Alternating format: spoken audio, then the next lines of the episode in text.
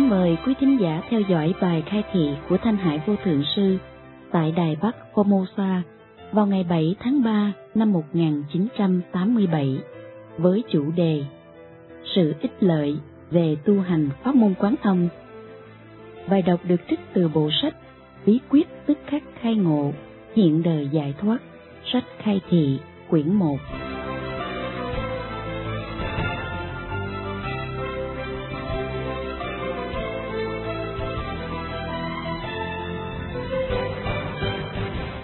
Phật Thích Ca Hoàng Pháp 49 năm đều là nói về pháp môn giải thoát.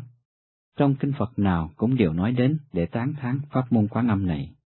Hôm qua, có một vị thiện trí thức đến hỏi tôi, kinh Pháp Hoa là gì? Câu hỏi đó các đồng tu đã nghe tôi trả lời mấy chục lần rồi.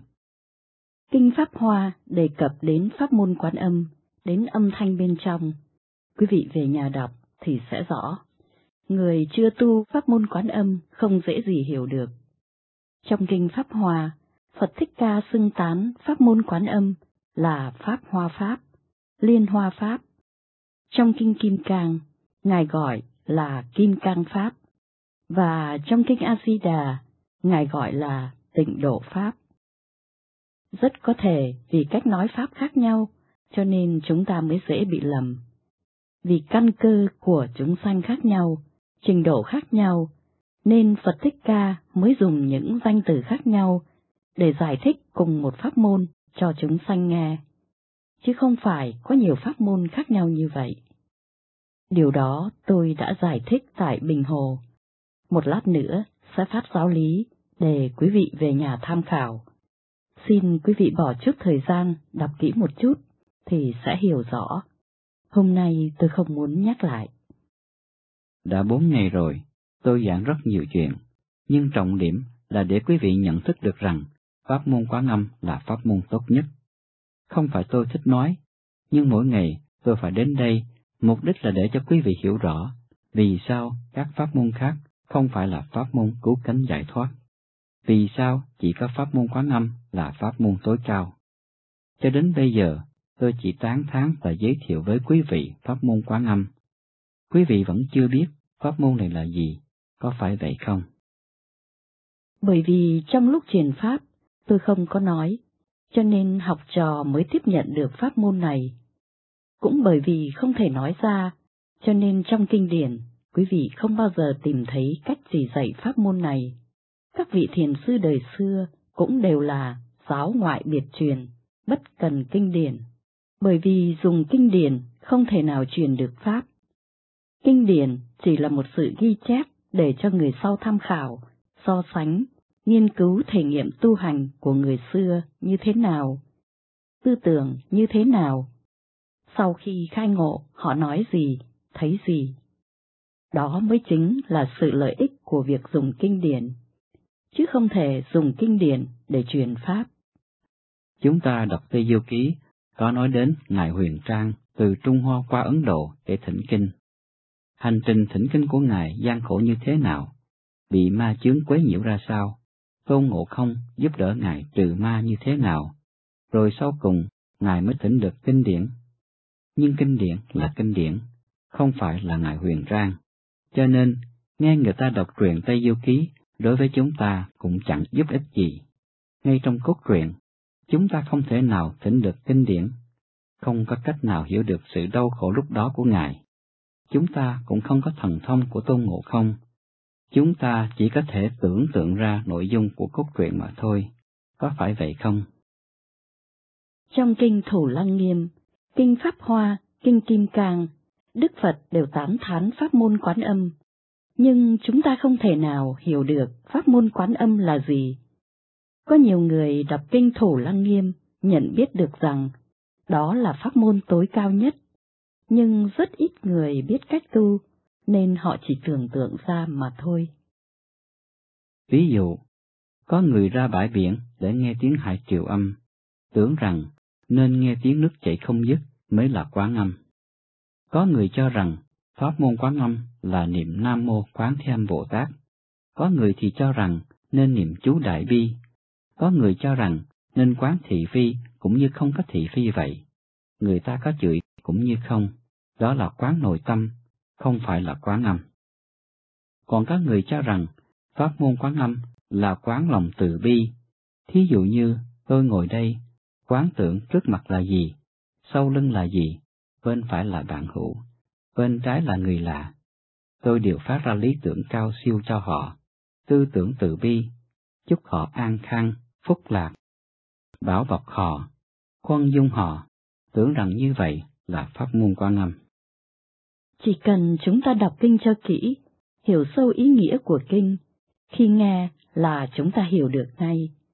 Còn tưởng tượng ra những điều nêu trên đều không có lý chút nào. Những phương pháp đó đều do trí óc phàm phu của chúng ta tưởng tượng ra mà thôi. Lòng từ bi của Quán Thế Âm Bồ Tát không thể đo lường, bởi vì rằng Ngài là một vị Đại Bồ Tát. Nếu chúng ta chưa có đạt đến trình độ của Ngài, thì làm sao chúng ta có thể quán tưởng được lòng từ bi cao cả đó của Ngài? Đầu óc phàm phu của chúng ta có giới hạn, nhưng lòng từ bi của Quán Thế Âm Bồ Tát là vô lượng vô biên. Lòng từ bi của Ngài vượt xa ngôn ngữ thế gian, mà trí óc của loài người không thể nào tưởng tượng nổi. Nếu chúng ta có thể tưởng tượng được, thì chúng ta có thể dùng đầu óc phàm phu này để biến thành quán thế âm Bồ Tát. Và chúng ta cũng khỏi cần phải tu nữa. Nếu tụng chú Đại Bi mấy trăm ngàn lần, có thể biến thành thiên thủ thiên nhãn, thì Formosa đã có rất nhiều người thành quán thêm Bồ Tát rồi. Người Formosa tụng rất siêng, họ tụng có mấy trăm ngàn lần. Người Tây Tạng cũng niệm rất là cực nhọc. Người Âu Lạc thì cũng vậy, nhưng không có người nào trở thành quán thêm Bồ Tát. Họ niệm chú Đại Bi rất nhiều, nhưng tâm vẫn chưa được bình thản, vẫn chưa đủ từ bi. Xin lỗi quý vị, tôi không thể không nói vì đó là sự thật.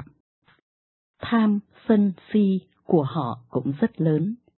Tụng càng nhiều thì ngã chấp càng nhiều, bởi vì họ nghĩ ta tu hành, ta ăn chay, ta lại Phật niệm Phật, ta phát tâm từ bi, ta như thế nào, thế nào, ta đều là ta. Cái ta càng lúc càng lớn, cho nên không có ai có thể nói cho họ nghe, không có ai có thể dạy họ, không có ai có thể truyền pháp môn mới cho họ, bởi vì cái ta đó đã tràn đầy trí óc, không còn một chút kẽ hở để tiếp nhận thêm những điều gì khác. Bởi vì họ nghĩ rằng họ biết tất cả, hiểu rõ tất cả. Cho nên, nếu không hiểu được pháp môn chân chánh, chúng ta rất khó tu hành, rất dễ bị ngã chấp bao bọc. Người ta chưa tu hành thì còn có lòng khiêm nhường một chút, nhưng sau khi tu hành rồi thì trở thành rắc rối thêm. Có người đến hỏi tôi, tụng kinh có phước báu không? Tụng kinh có tốt hay không? Bồ Đề Đạt Ma nói, không tốt, nhưng tôi thì nói, tốt. Bởi vì tôi không muốn tranh chấp với họ, chỉ muốn làm bạn với họ. Nếu họ thích tụng kinh quá, thì tại sao không để họ tụng? Ví dụ, vị đó muốn ăn chua hay ngọt đều được hết. Tôi không phản đối, sao không để cho họ tụng kinh? Thích làm thì cứ làm, tụng kinh còn hơn là đi la mắng người, còn hơn là nói thị phi. Cho nên tôi nói, tụng kinh tốt, được lắm, có phước báo. Nhưng riêng về tôi thì tụng kinh không có đủ phước báo, vì tụng kinh chỉ là nhân thiên phước báo mà thôi. Còn tụng kinh, không hiểu kinh điển mà cũng có ích, thì máy thâu băng cũng đã trở thành Phật hết rồi. Máy thâu băng cũng có phước báo, bởi vì nó tụng còn rõ hơn chúng ta.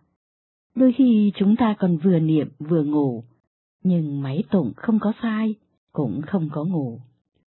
Có nhiều người cho rằng tu hành chỉ cần tụng kinh là đủ, hay lạy Phật là được rồi, cho nên mới sinh ra thái độ kiêu mạn,